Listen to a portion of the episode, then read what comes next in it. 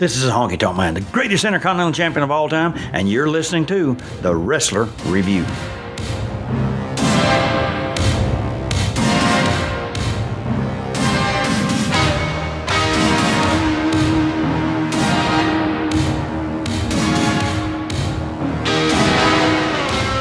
Ladies and gentlemen, hope you got yourself a line of cocaine and a list of reasons why she fell down the stairs. Because this week we're talking about if the alt right needed a guy to call the alt right gay for using a computer. That's right, it's the Four Horsemen's bad behaving man, Tully Blanchard. it is interesting watching this stuff where like clearly Rick clearly Triple H wants to be Arn Anderson and Ric Flair, like he wants to be the enforcer Ric Flair, but Yes. who he is is Tully Blanchard. He is the Tully Blanchard of the McMahon family. He is very important, very unnecessary. It's the most fascinating thing. Like Triple H is amazing and Tully Blanchard's amazing, but Introduce yourself before we get stuck into Tully Blanchard. Ooh, I'm gonna get stuck all the way in Tully Blanchard because I'm Dylan Gott. And I'm John, uh, the Jim Barnett of this podcast, Hastings, in that I have a lot of money. Mm. Not that I'm ethically dubious. All right. Go ahead, Dylan, about Tully Blanchard being awesome, because he is kind of awesome, but also kind of ludicrous. I he was born in Calgary and went to the Hart Dungeon, or his his dada went to the Hart Dungeon. Then he immediately moved to Texas, meaning that he's never not lived in an Oil Town. Let me just say this, and this sounds really crazy, but there's a part of me that thinks that Tully Blanchard was Jon Snowed by Stu Hart. That like Joe Blanchard was in the dungeon, Stu put him in an arm bar. Joe Blanchard tapped out, and Stu, yeah, nah, you're not a man. I get to fuck your wife, and then he just birthed Tully Blanchard, and then forced Joe Blanchard. Yeah, you such a cuckold. You raise my cum. You that you love my cum. And Hannigan to stop it. She to stop it. ten kids. She's a weak whore. Yeah, the, the, problem with Helen and Helen has had sex ten times with me. That makes her a prostitute. She's like, oh, you're gonna throw her out. Yeah, yeah, yeah. I let her fucking go, but I, I owe her twenty bucks, so she gets to stay. I guess she knows where the food is. And, and, and, uh, I keep confusing the kitchen with the bathroom. And, and I tried to cook eggs in the toilet, and I took a shit in the dishwasher.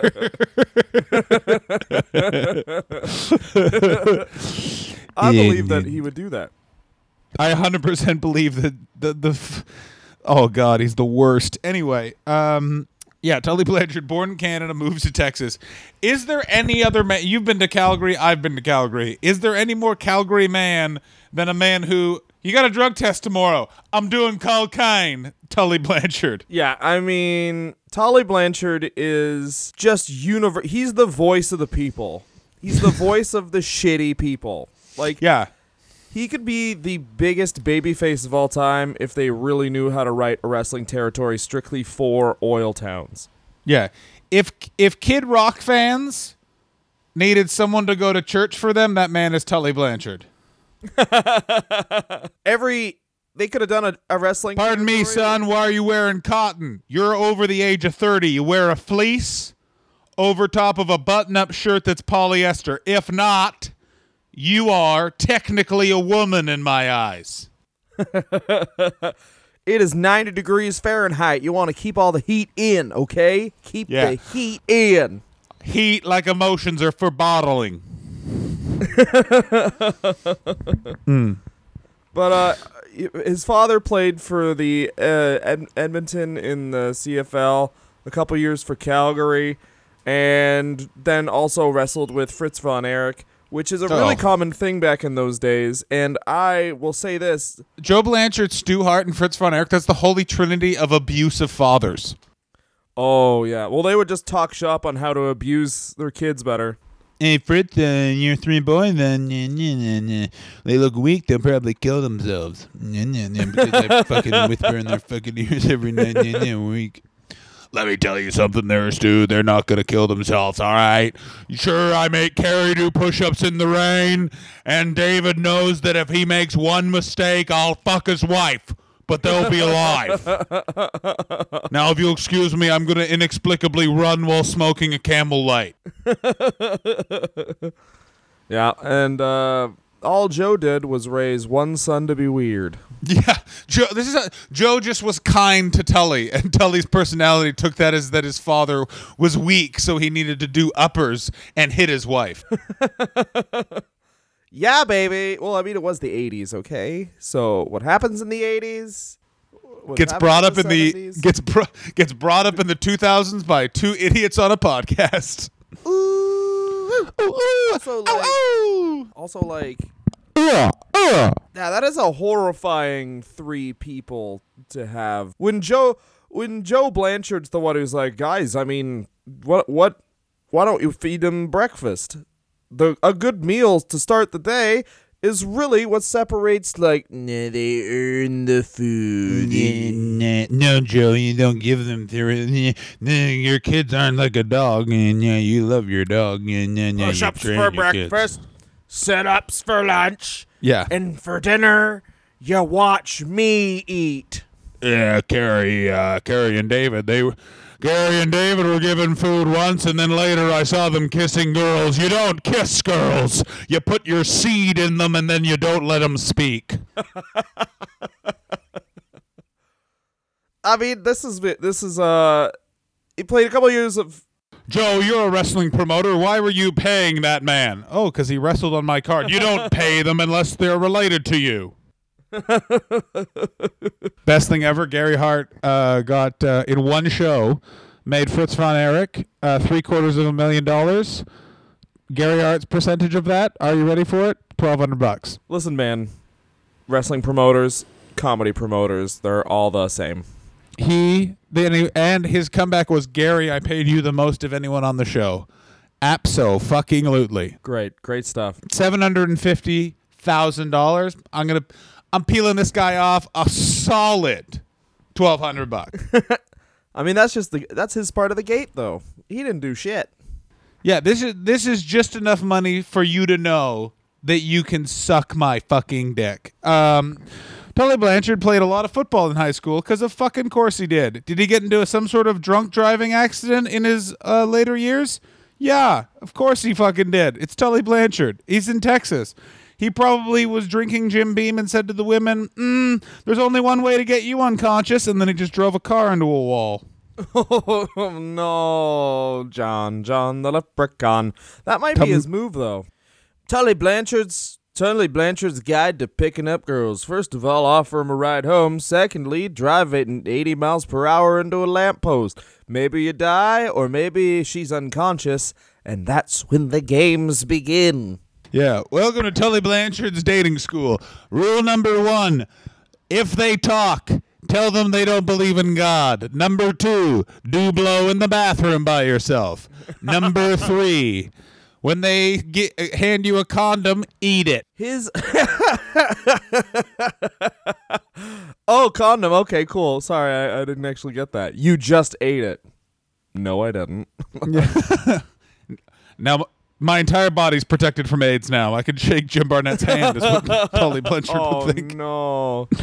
That's Tully Blanchard. That's not me. Go ahead. Mm, That was actually a quote, though. That was a quote from him. Eat the condom and then you can't get AIDS. That was what Tully Blanchard uh, says all the time. Yeah. That's a direct quote from Tully Blanchard. He said, W 1989 when asked, How are you going to com- combat Strike Force? He just was like, I eat condoms. That way I don't get AIDS. I would believe that It's on the was a- WWE network. I would believe there was a um, PSA sent by the WWE where it's like Hulk Hogan and some other guys being like, I'll tell you something, dude. The only way to avoid AIDS is to not be gay. Do you do your prayers, eat your vitamins, and above all else, never love a man.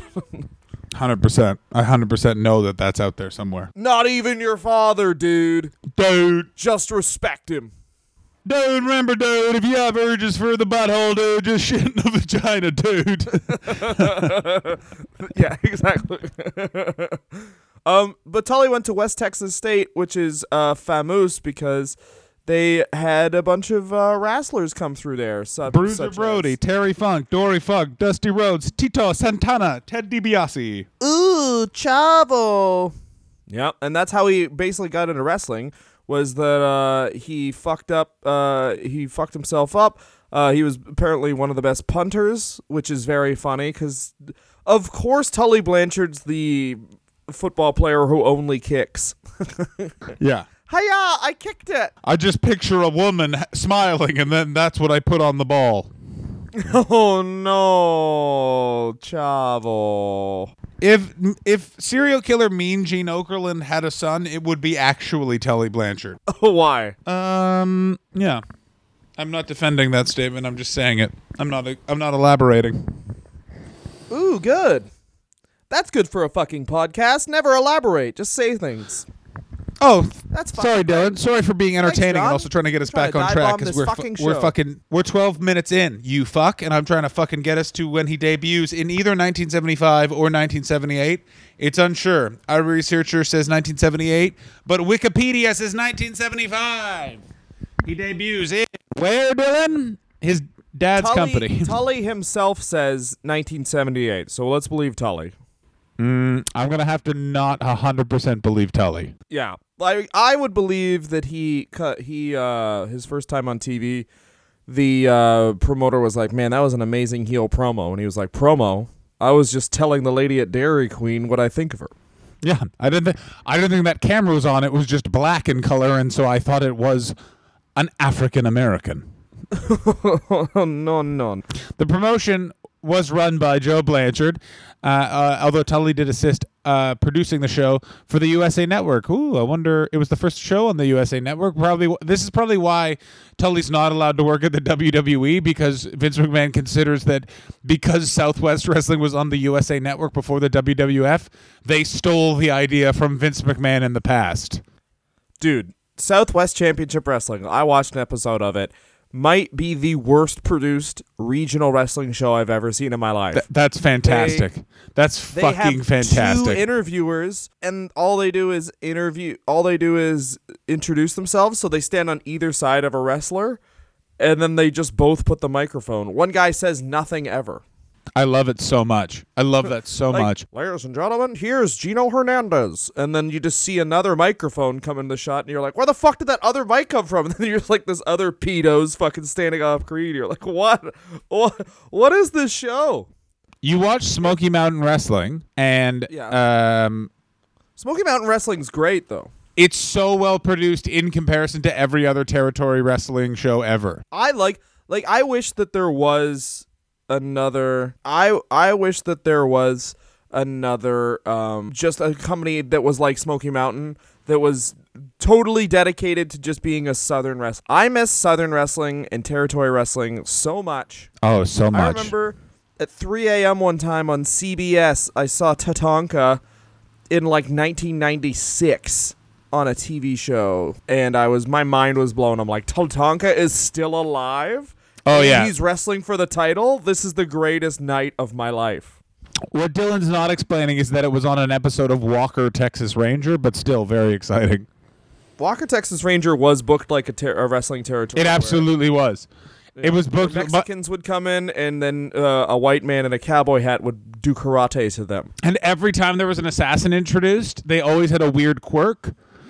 To the point that there's two different there's two different assassins on Walker Texas Ranger that exclusively drank milk. It's fucking ridiculous. Sorry, I was just looking up this. Uh, so they paid Southwest Championship Wrestling paid seven thousand dollars, seven thousand dollars per week to be on the USA Network, which is the equivalent of thirty thousand dollars in today's money. That's so much fucking money. So much goddamn money. Fucking nuts. Um, basically, yeah, they, the TV show is an infomercial for their live events, but I don't see how you can make money. Uh, if you're paying fucking seven G's a week, it's fucking insane. But yeah, but they fucking did. Like the thing is, is that the like Joe Blanchard was apparently made a fuckload of money and was also known as payers in the business.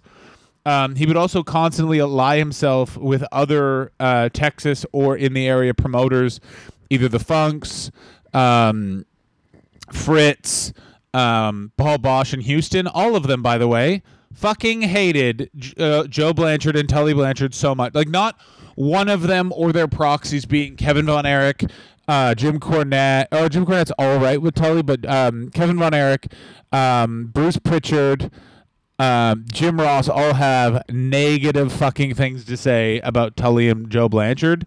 And, like, r- basically, he just was such a fucking cheapskate and would cut corners at every length. And it's not like he even pushed anyone else. And it was one of those weird things where it's like Tully Blanchard was one of the few promoter sons that was really good, but still they were like, yeah, but fuck him. It's very bizarre. That's crazy. Well, another sad thing. You want to know something sad? Always. Tully's brother was 16 years old and died in a car accident on his way to baseball. Isn't that fun? Oh yeah, but what uh, Dylan's not explaining is the reason why the accident happened is that Tully's uh, brother uh, ran into a wall because Tully wanted to try and fuck him. no, that's not what happened. That is what happened. Take that. back. Hey, Tully Blanchard, my name is John Hastings. I'm easily accessible. If you have any problems with what I'm saying, fucking come at me, bro. Fucking come at me. You're gonna fight a guy who uh, works with the church in prison. I'm gonna fight Chaplain Tully Blanchard. Yes, I am. Because I have a se- I have a secret move, which is I'll just cover myself in cocaine, and either he will not fight me because he's clean and sober, or he'll be like, "You're my favorite thing now."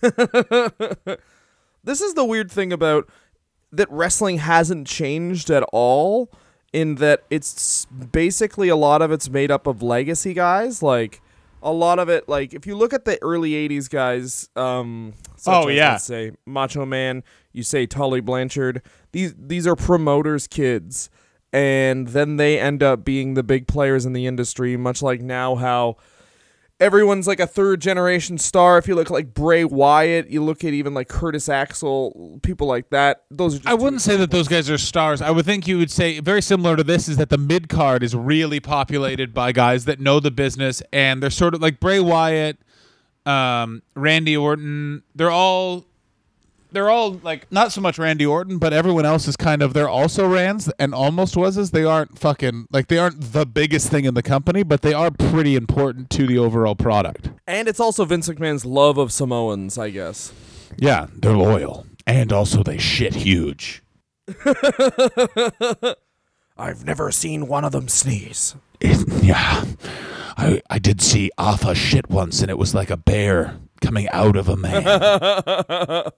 But this is the way. So, because for a while I thought when like NXT was coming up and they had to come up with all these shitty names for whoever, like Michael McGillicutty, Husky Harris. I guess Bo Dallas stuck. Um, oh, Husky Harris was fucking atrocious. Husky Harris is one of the worst names. He's Husky. Just call him what you wanted to call him. Fat Rotunda. Yeah, exactly. Tubby Thompson. Look Yeah. at him. He's rolling down to the ring. Butter up the ropes because Tubby's getting in. Shouldn't be here, but we're kind of worried about Mike Rotunda, so he is. But that's the whole thing. So he gets uh so Tully is a quick learner. Uh I mean, you can say whatever you want about him personally, but goddamn that this guy catch on to wrestling fucking immediately. Uh he won the Southwest Championship ti- or Southwest Television title uh 3 times. He won obviously he won the tag team titles uh, a bunch of times with Gino Hernandez, the dynamic duo. Imagine the blow they did, Dylan. Um, like it must have been, it must have looked like it was snowing in those hotel rooms. Just Gino Hernandez Bosch sipping champagne and being like, ah, you know, Telly, why don't we uh, run a train on some ladies? No, Gino, no. That involves kissing. I here's how much cocaine Gino Hernandez died of a coke overdose, but there are some people still think it might have been a murder. I will say this: I never saw, really saw Gino Hernandez's stuff before this, researching for this episode, and he was great. It's amazing. Him and Chris Adams, especially in WCCW, which is the Von Erich territory, when Gary Hart is managing them, is are fucking incredible. Like you, it's basically like oh, you see like oh, this was if Steve Austin and Shawn Michaels were bands, they like Chris Adams and Gino Hernandez are clearly like, oh, those are the, the, the bands that weren't as successful that they're clearly attempting to be. You really think Steve Austin was trying to be the gentleman Chris Adams? If you watch when Chris Adams is a heel, if you look at how Chris Adams does corner kicks when he's a heel being managed by Gary Hart, and you're like, oh, that's where Steve Austin got that. yeah, true, There- true. There's a bunch of just little subtle things that are so and the, it, just also watch Gino Hernandez do a super kick and you're like, oh, that's that's where Shawn learned it. Yeah, Gino or er, Gino Hernandez did a super kick. yeah, he does it. a bunch of promos, so I'm sorry. He does it with Chris Adams. Oh, it's it's the best. My favorite one is they're outdoors and Chris Adams uh, is going after Kevin Von Erich and he goes, "I'm going to embarrass you in front of your father, in front of all these people." And then you can see, clearly say he's about to swear, and he just goes, "Bah!" There's a lot of wrestlers who did that though. Like the the classic one was Hogan coming out for the Goldberg match. And be like, I want to kick this guy's butt. It's a classic one.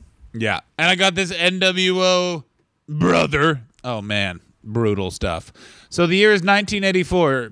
Uh, Dylan believes Tully Blanchard was a good wrestler. I believe that his dad was like, make sure my boy looks good, everybody.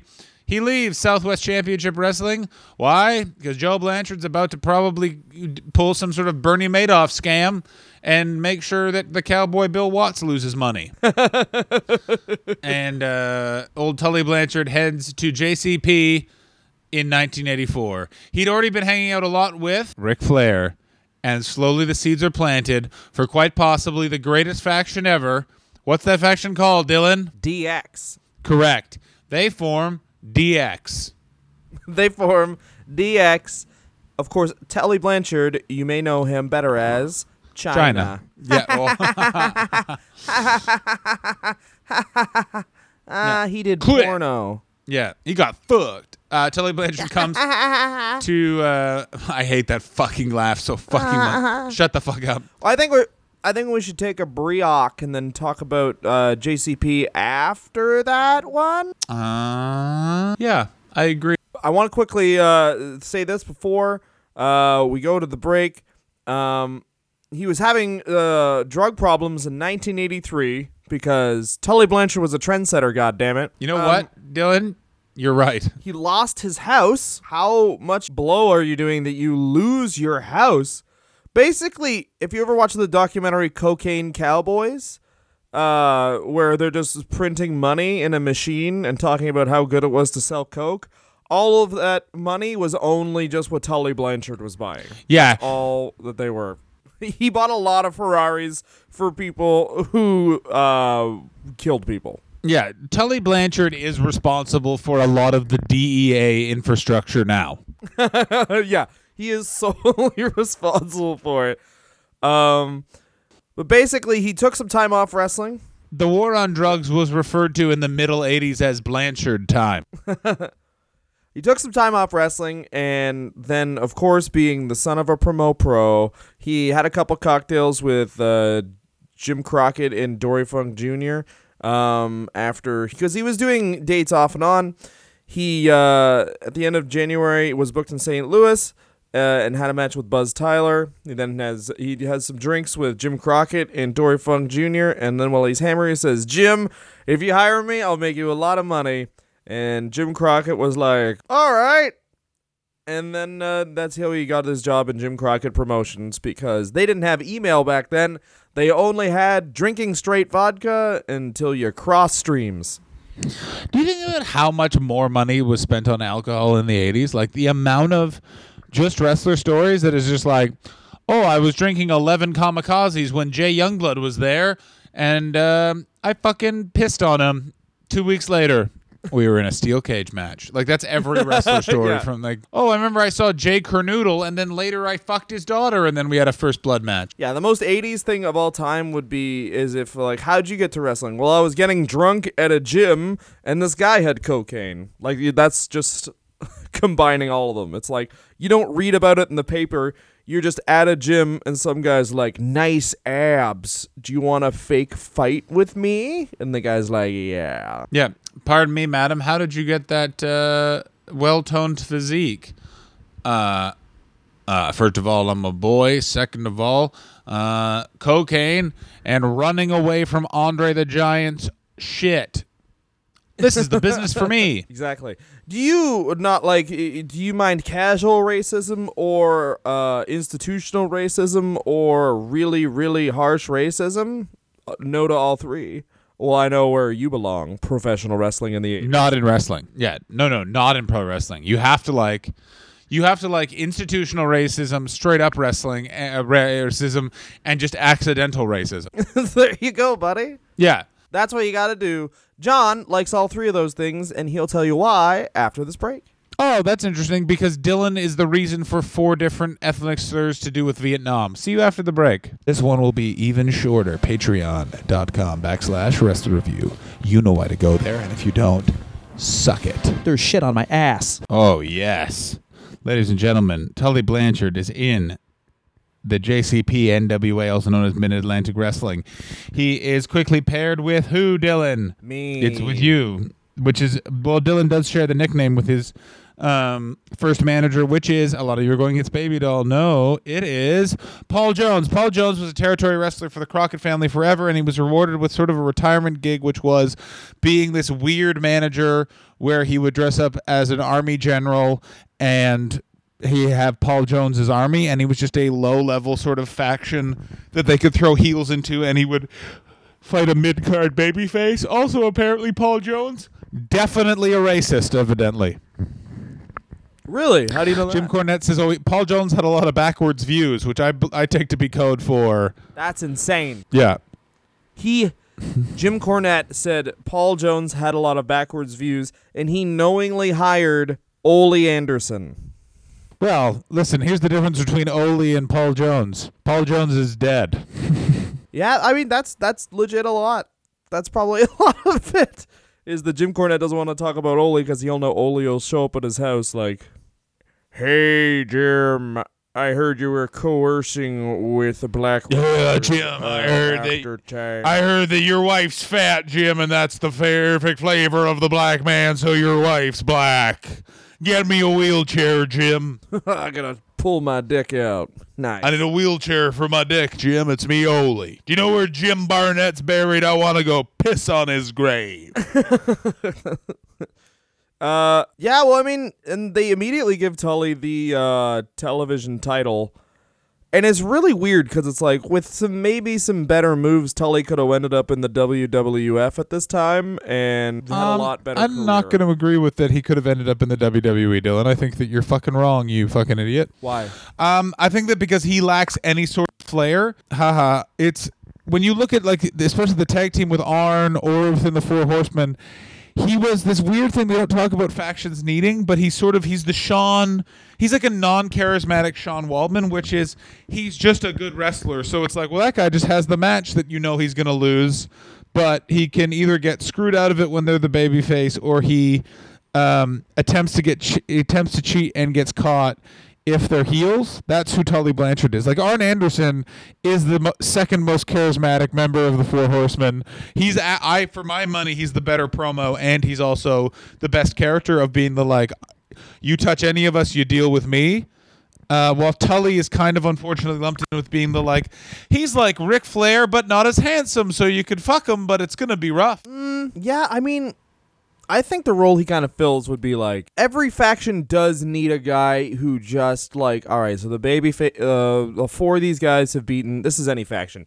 Four or three of these guys have beaten up people for weeks. Now, uh, a team of th- equal number uh, to that of baby faces are going to come in and wreck shop, and they need one guy to punch around who doesn't make the enforcer guy look weak, the like the muscle, Yeah. and who doesn't make the leader look weak, and that's what Tully Blanchard is, and he was great at it. He was absolutely fucking amazing at it. And this was the best fucking Four Horsemen incarnation ever. Also, they were wrestling so fucking much. Like, it's so crazy. Like, it's like 300 fucking dates a year. Like, what are you fucking doing? Like, I, to this day, I just feel like Jim Cornette put half of the money in a room in his house. Like, you didn't, and also, no, what it was is he bought three planes, he bought entire territories, he was buying office buildings, all this sort of stuff. Um, at the same time, by the way, Tully and Arn are not only wrestling; they're also training wrestlers in the daytime during the height of the Four Horsemen. They're the reason why the Road Warriors go from two guys that clothesline everyone to people having complicated moves. And by the way, still Jim Cornette's trying to save money by not paying him that much because fuck you, fuck you, Tully, fuck you, Arn. Jim Crockett, you mean? Yeah, sorry. Uh, Jim Cornette. Jim Cornette is also there, but he's like, Jim Cornette is also there. Not a fan of Tully, but doesn't. teach me how to wrestle, you fucking bitch. Hey, Arn, you fucking cunt! Show me how to do a fucking spine buster, or I'll fuck you. You vote for Trump in the future. I know you do. Um, but uh, he drops Paul Jones, and Paul Jones was one of those guys where it's like, this gonna sound weird, but it neutered a lot of the heel gimmicks where it's like Paul Jones is with this heel guy. Why? Because he's bad. It's just like you. There was like a Russian tag team that he managed, which they would do a lot to neuter them to try and like not have them actually be that xenophobic. But like that's the angle you're going for, so why not go the whole way? You know what I mean? a. I don't know. It's just like if you're gonna go, this was like a something. If you're gonna walk up to the bell, ring it. Is what you're kind of saying. Yeah, exactly. Yeah. Exactly. Like just fucking go for it. Like if you're gonna be xenophobic, be fucking xenophobic. I can't stand. This is this is by the way what this is what Dylan yells at kids. By the way, if you're gonna be racist, be racist. It's really weird. No, I mean ze- I say xenophobic because I'm very smart. You say racist. Uh, no, I don't. You actually walk up to kids and say, "Please become racist." Mm, oh, you do that one time for two years, and suddenly you're a you are supposed to be preaching hate. Oh, Dylan, I didn't realize you're also a lawyer. I am a lawyer, so take that.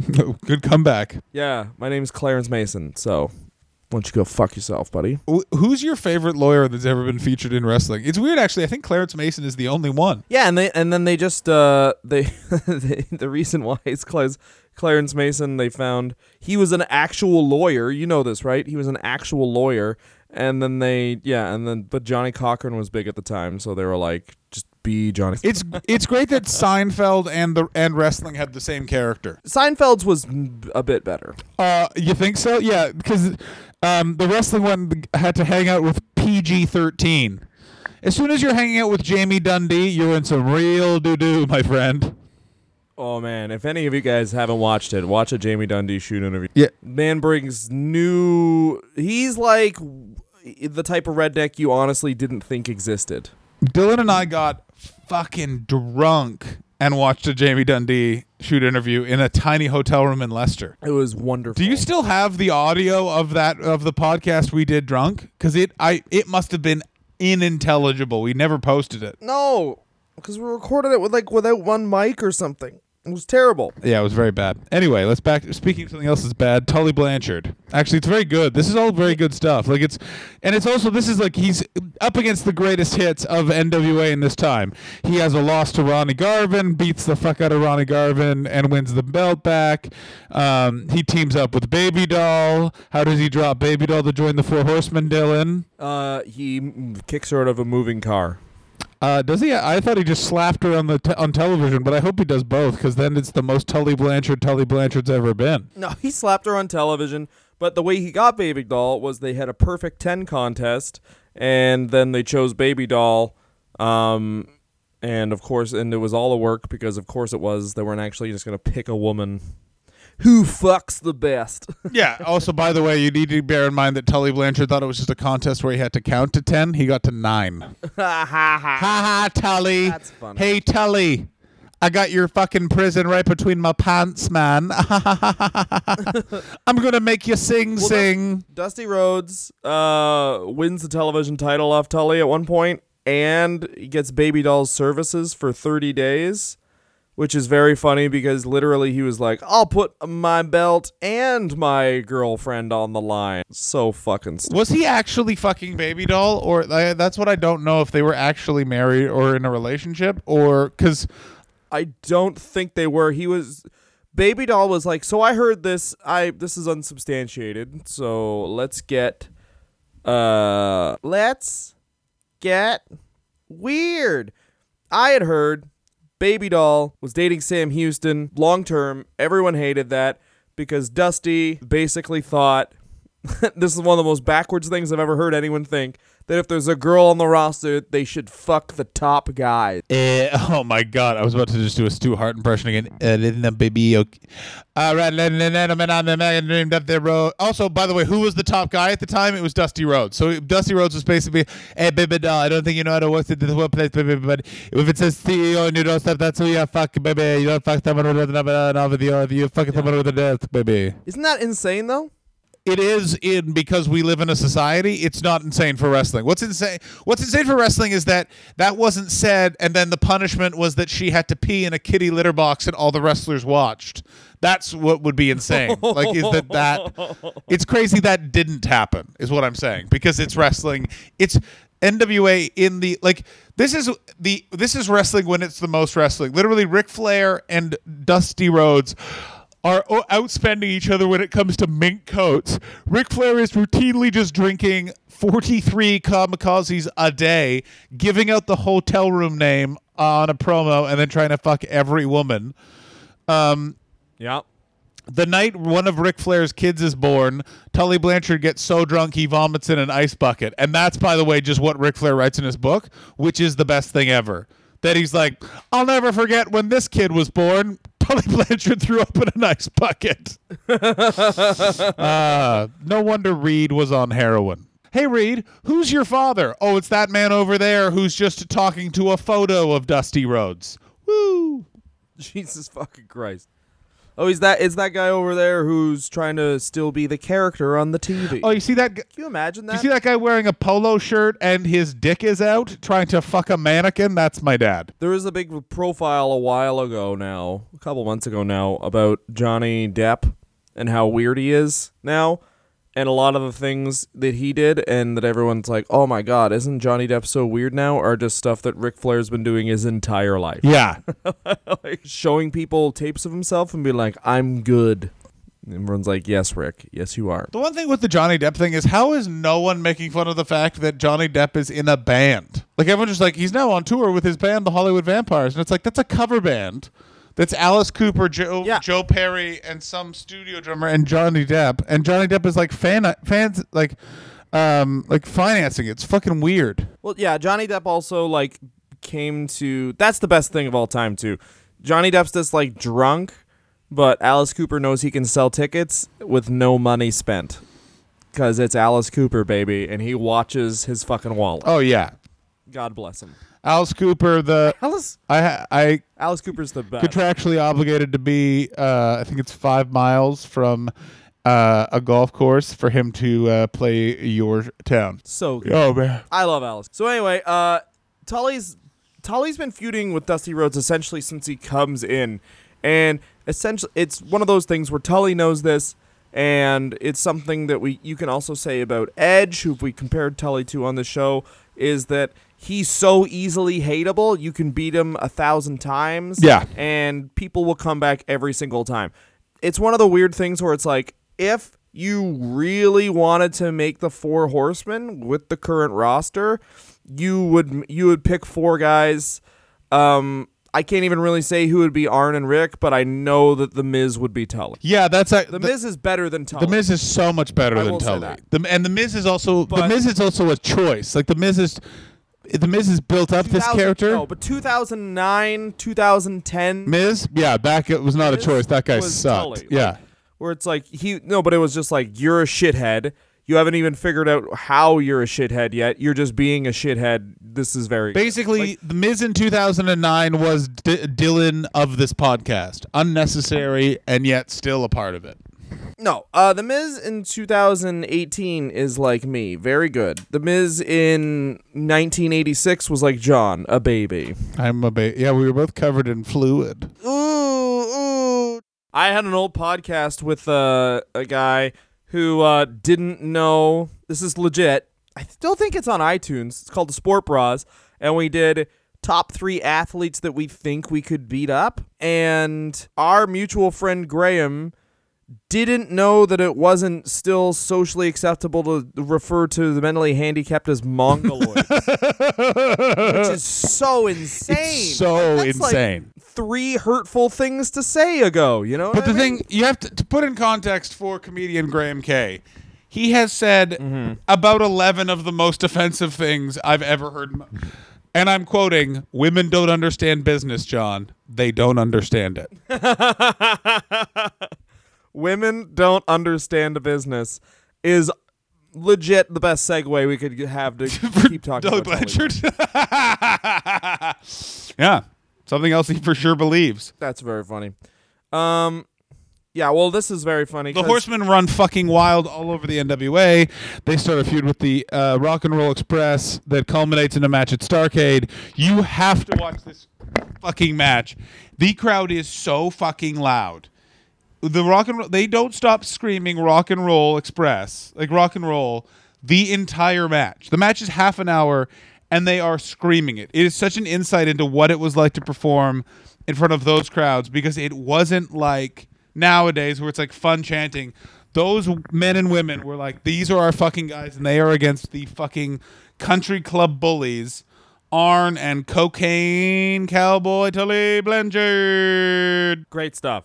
And I will say this: who, given that the rock and roll was so over, Tully Blanchard obviously credits himself with turning JCP around. The first sellout he said, of course. after he came back was him and Wahoo McDaniel versus uh, Flair and Blackjack because that's how that works, right? Thanks, Tully. Of course, yes, you were never on top, never had the title, are never mentioned as part of being anything to do with it, besides being a member of the Horsemen. But yes, you're solely responsible for that company turning around. Jesus fucking Christ. that's the thing about wrestling though it's like these guys aren't really that good actors so there has to be something in their core that makes you feel how you feel about them when they're performing and tully blanchard's is just like throughout his biography and throughout him talking about himself is just like and that's what i invented the leg drop and hulk stole it off me Yeah, you know, uh, you know the Rock, how he raised his eyebrow and called the people's eyebrow. My eyebrows are, they work too. and then i said that's the bottom line because i'm a real american and i raised my eyebrow came up with all three Yeah. so I drank beer. Stone Cold drinks beer. He stole that from me. The Tully drinks beer. Oops, I came up with another thing. Sorry, I'm too inventive for this. Anyway, I'm a priest and that makes me a good man now. So, uh, after Tully's uh, feuds with uh, Rhodes ended, uh, he goes right into a feud with uh, Magnum TA, and this is really the high point of his career. We Yeah. can say that. The I Quit match was very, very, very good. If you haven't seen his I Quit match in a cage against Magnum TA, it's perfect. It's also, um, it's basically like how they, they only did I Quit matches well twice in the history of wrestling. Attitude Era WWE and obviously this era of Crockett and it's pretty fucking brutal even for now. Like the match ends with Tully or sorry, uh Magnum just stabbing Tully in the head with a piece of broken chair. It's great stuff. and he says when they ask him if he quit, he says yes. Uh, because instead of saying I quit because they wanted to continue the feud, but then Magnum TA got drunk and rode a motorcycle like Magnum TA. It was a car, and he was driving like Tully was trying to get a date to home base. That's very insensitive. Yes, I know. What do you think this fucking podcast is? I think it's a very sensitive podcast. Oh yeah, it's sensitive like your fucking ass. My ass is very sensitive. Yeah, yes, it is. Fucking, it's an androgynous one. Do you know the male G spot's in my ass only? Is that true? Yeah, if someone fucks me in the ass, then everyone nuts. If you're a man. No, that would explain all the premature ejaculation for you. no, it's very mature. oh god damn. I actually I call myself ejaculate. I'm like anytime I last over 10 minutes in the sheets I go that was a super mature ejaculation. this is very mature of us to ejaculate. Who wants to? And then I go goop goop goop. goop goop goop goop. Oh, here, Oh no, I'm coming. It's bad. here comes the stick. what is that? What is Dice Clay? What? well, that Dice Clay joke where he goes, uh, there's a lot of ways to get a woman to leave. Like, uh, if you guys are sleeping together for the first time, just just whisper in her ear as, as the moment of climax arises. Go, here comes the guck. Oh no, it's goo. Doesn't he say, "Here comes the goo"? Oh, if you his haven't listened to Andrew Dice Clay, don't listen to any of the stuff where he does well. Listen to uh, I think it was an album in 1992. Day of the 1992 Laughter died. where The, he's trying to return to the Day of the La- No, no, no, no, no, no. This is after the day that the laughter died. This is a DVD where he comes out and he has no jokes. He comes out because it's not the day the laughter died. It's uh he comes out. Oh, assume the position. Is it? tries to do.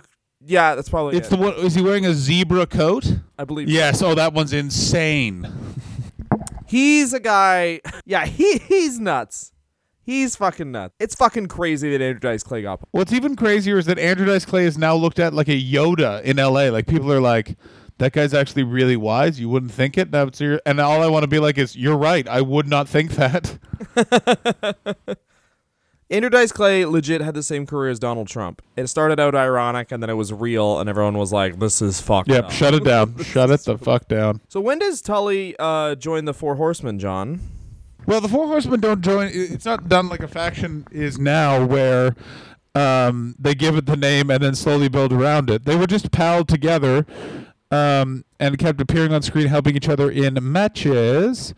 And then I believe. So they were just like, uh, Go ahead. they didn't. I'm sorry, I'm gonna say they just didn't really mon because they haven't monetized teams really at this time. Like the WWF is the first one to It was that. basically the dawn of 1986, and Arn Anderson said in an interview, uh, "The only time this much havoc has been wreaked uh, by this few number of people, you need to go all the way back to the Four Horsemen of the Apocalypse."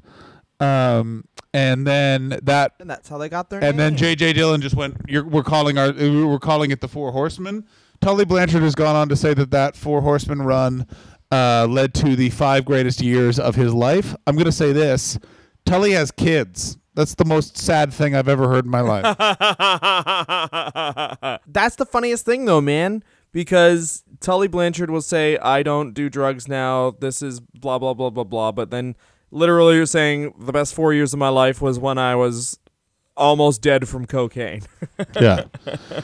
God, I love cocaine. God, I don't miss it. Is Yeah, one of the one of those is a lie. I do love the Lord, and I love teaching people the ways of the Lord. The only thing I would say that is more important to me than the Lord is, oh, he's going to say his kids, cocaine. I would give it all up for just one sniff right now. Hmm. Please, sub one.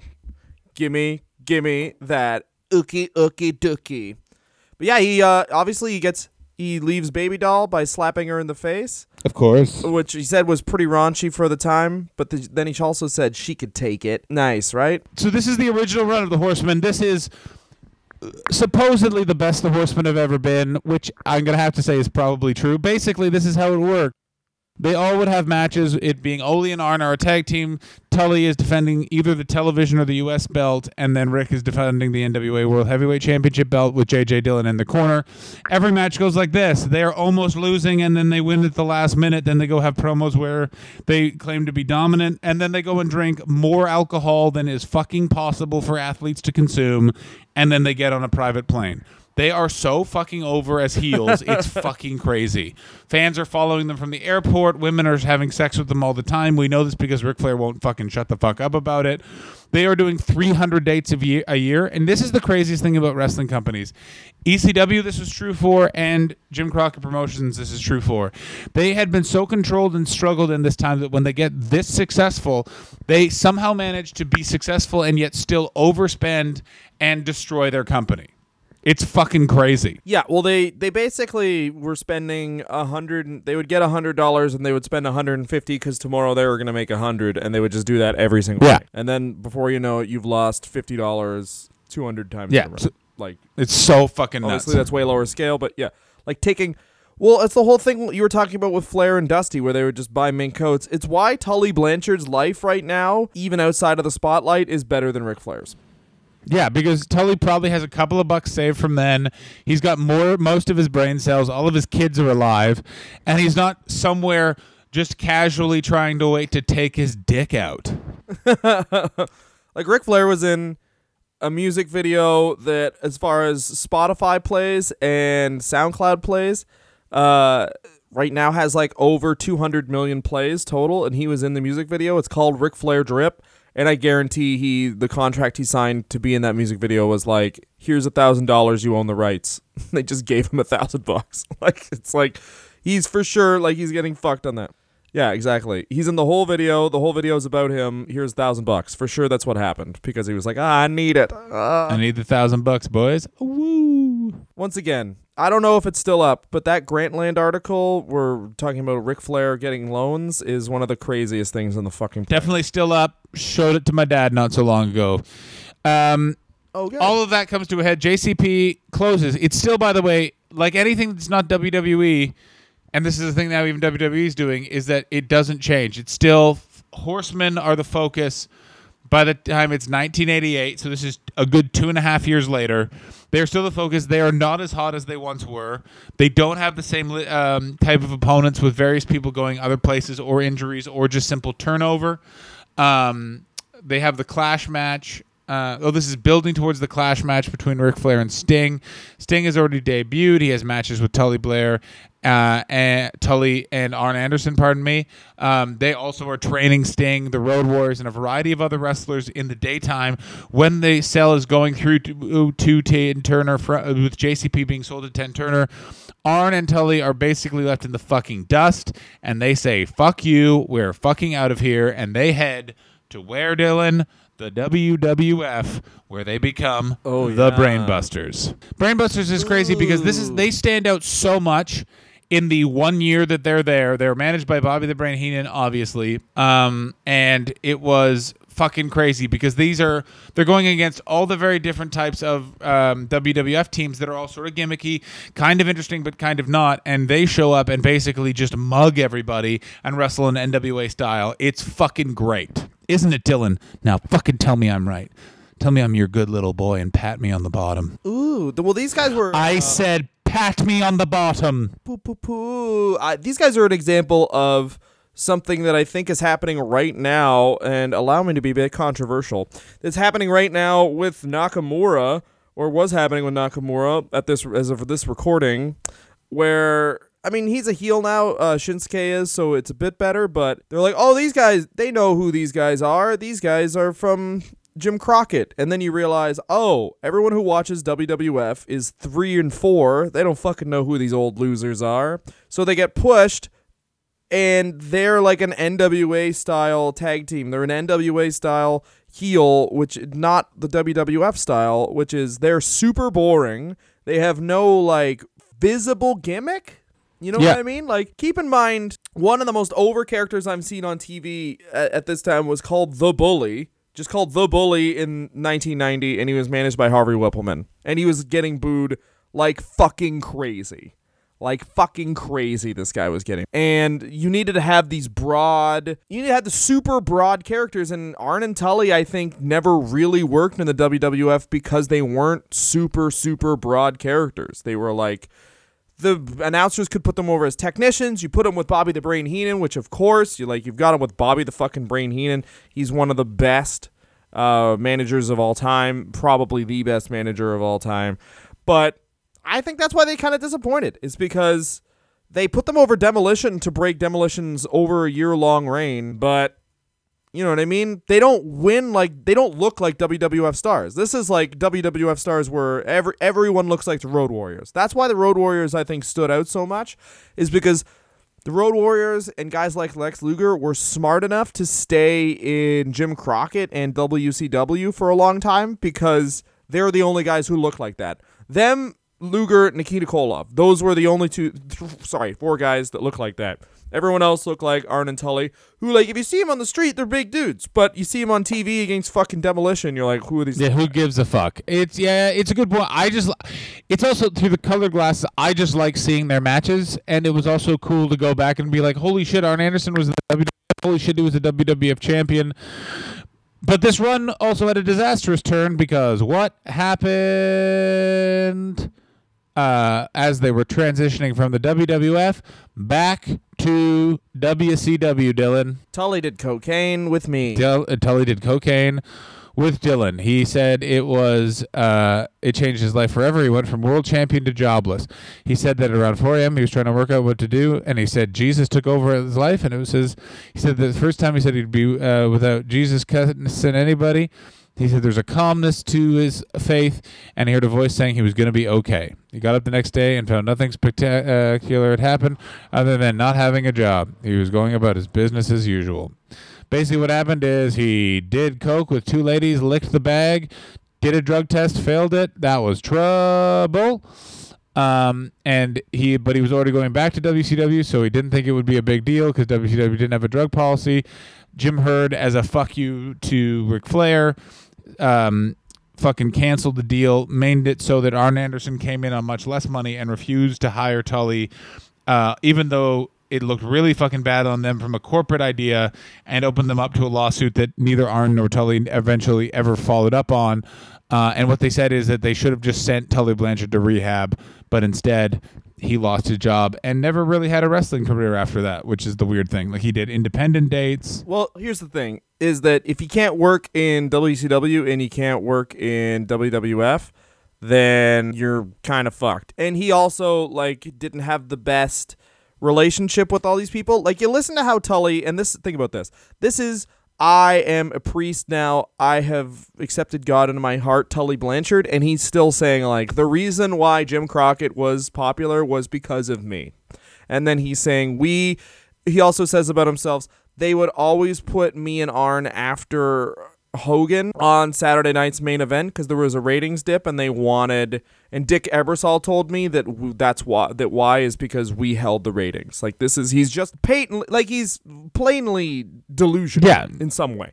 Um and just how much money d- were they offered by the way? Uh, that Jim Barnett did broker a deal with, for him and Arn to come to WCW, seven hundred and fifty thousand dollars each. Like that's fucking crazy. 700 $750,000 on the table. Jim Barnett obviously blowing a bit of smoke up their ass, but that's fucking crazy. That is good. The thing is, Tully, because this is why I don't really believe the whole thing of I accepted God into my heart and whatever.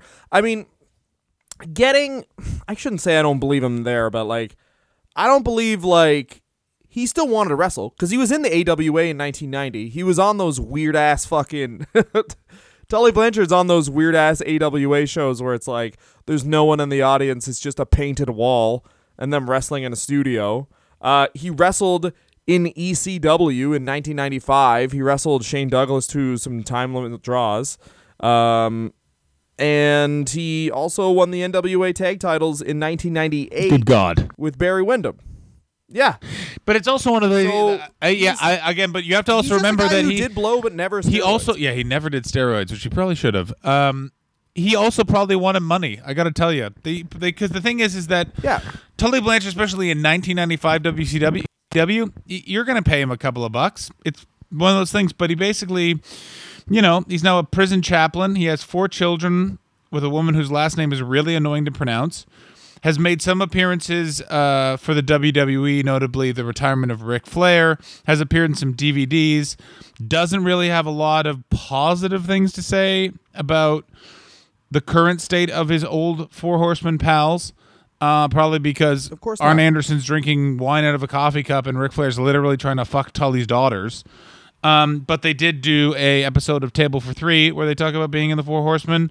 That's both really enjoyable and also sad as fuck. I want to mention this though because I did skip it over. Here's Tully Blanchard in a nutshell. Slamboree 1994. This is four to five years after Tully Blanchard has, uh, you know, publicly, very publicly for the time, tested positive for cocaine in not one but two, the two major professional wrestling companies. He is brought back for one night. Tully Blanchard is to fight Terry Funk.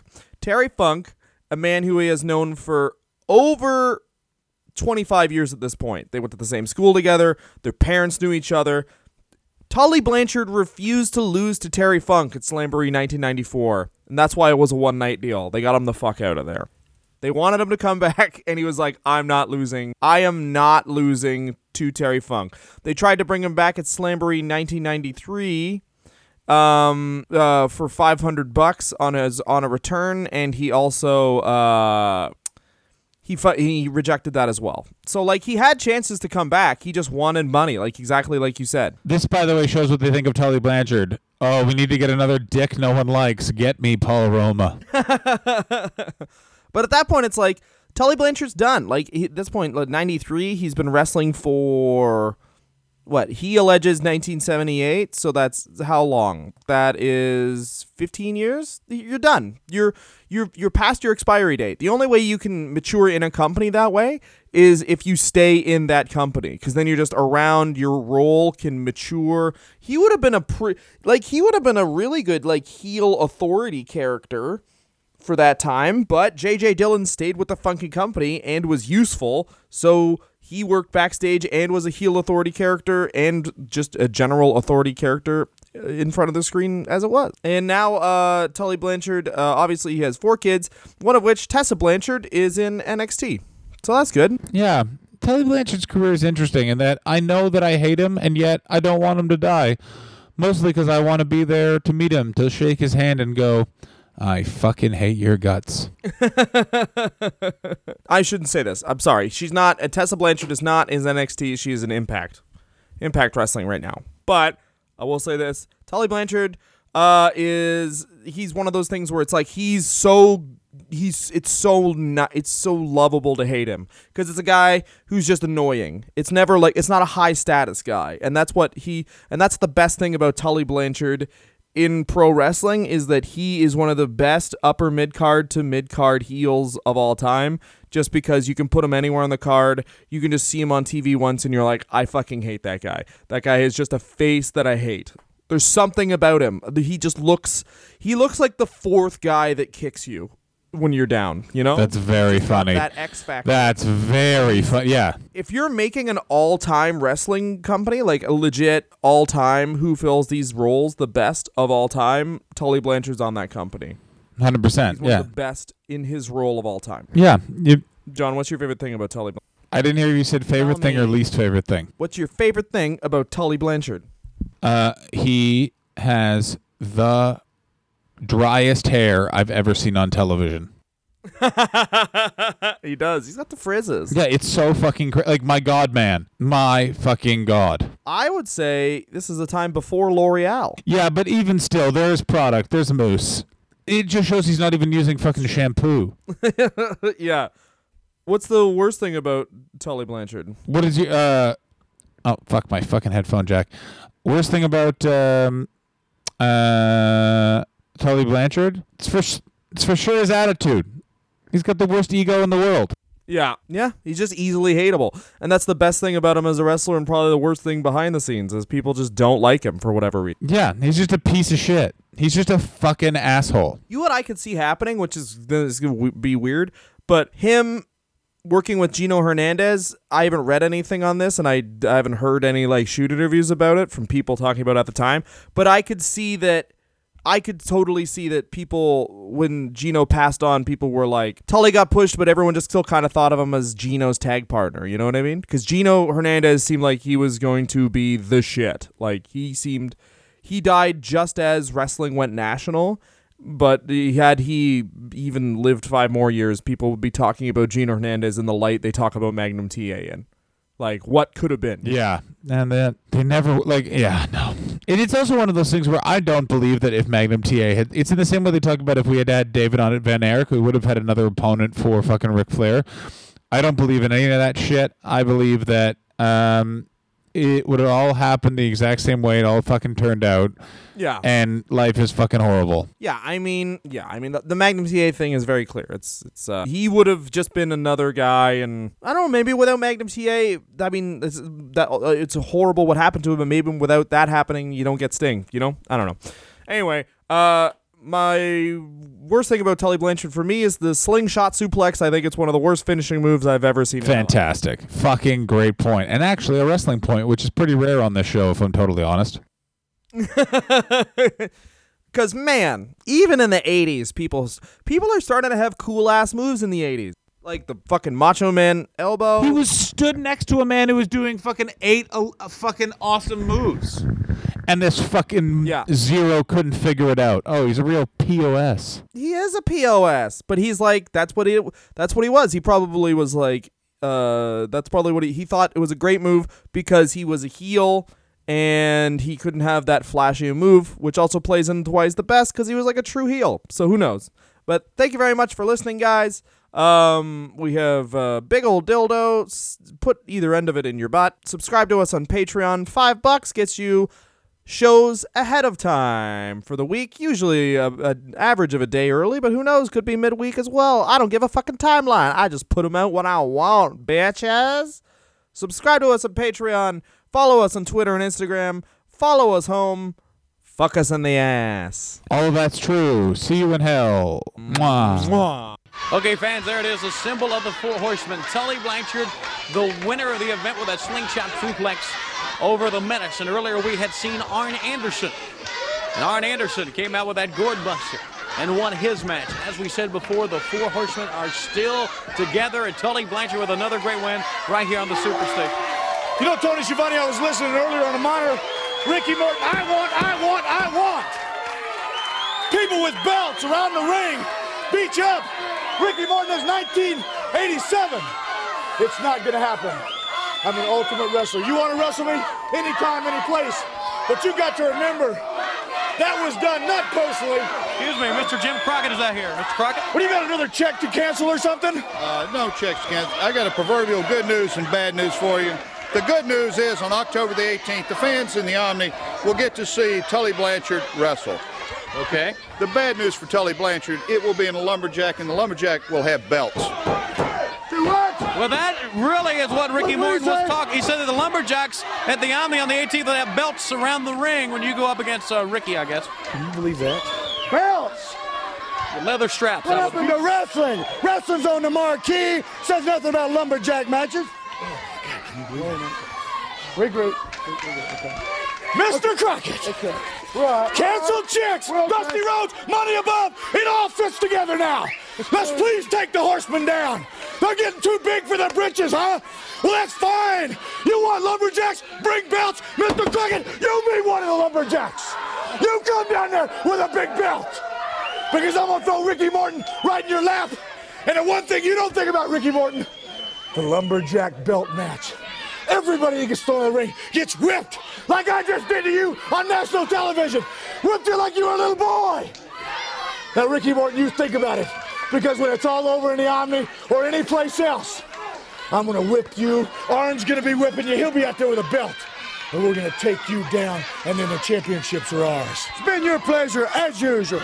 We're coming right back.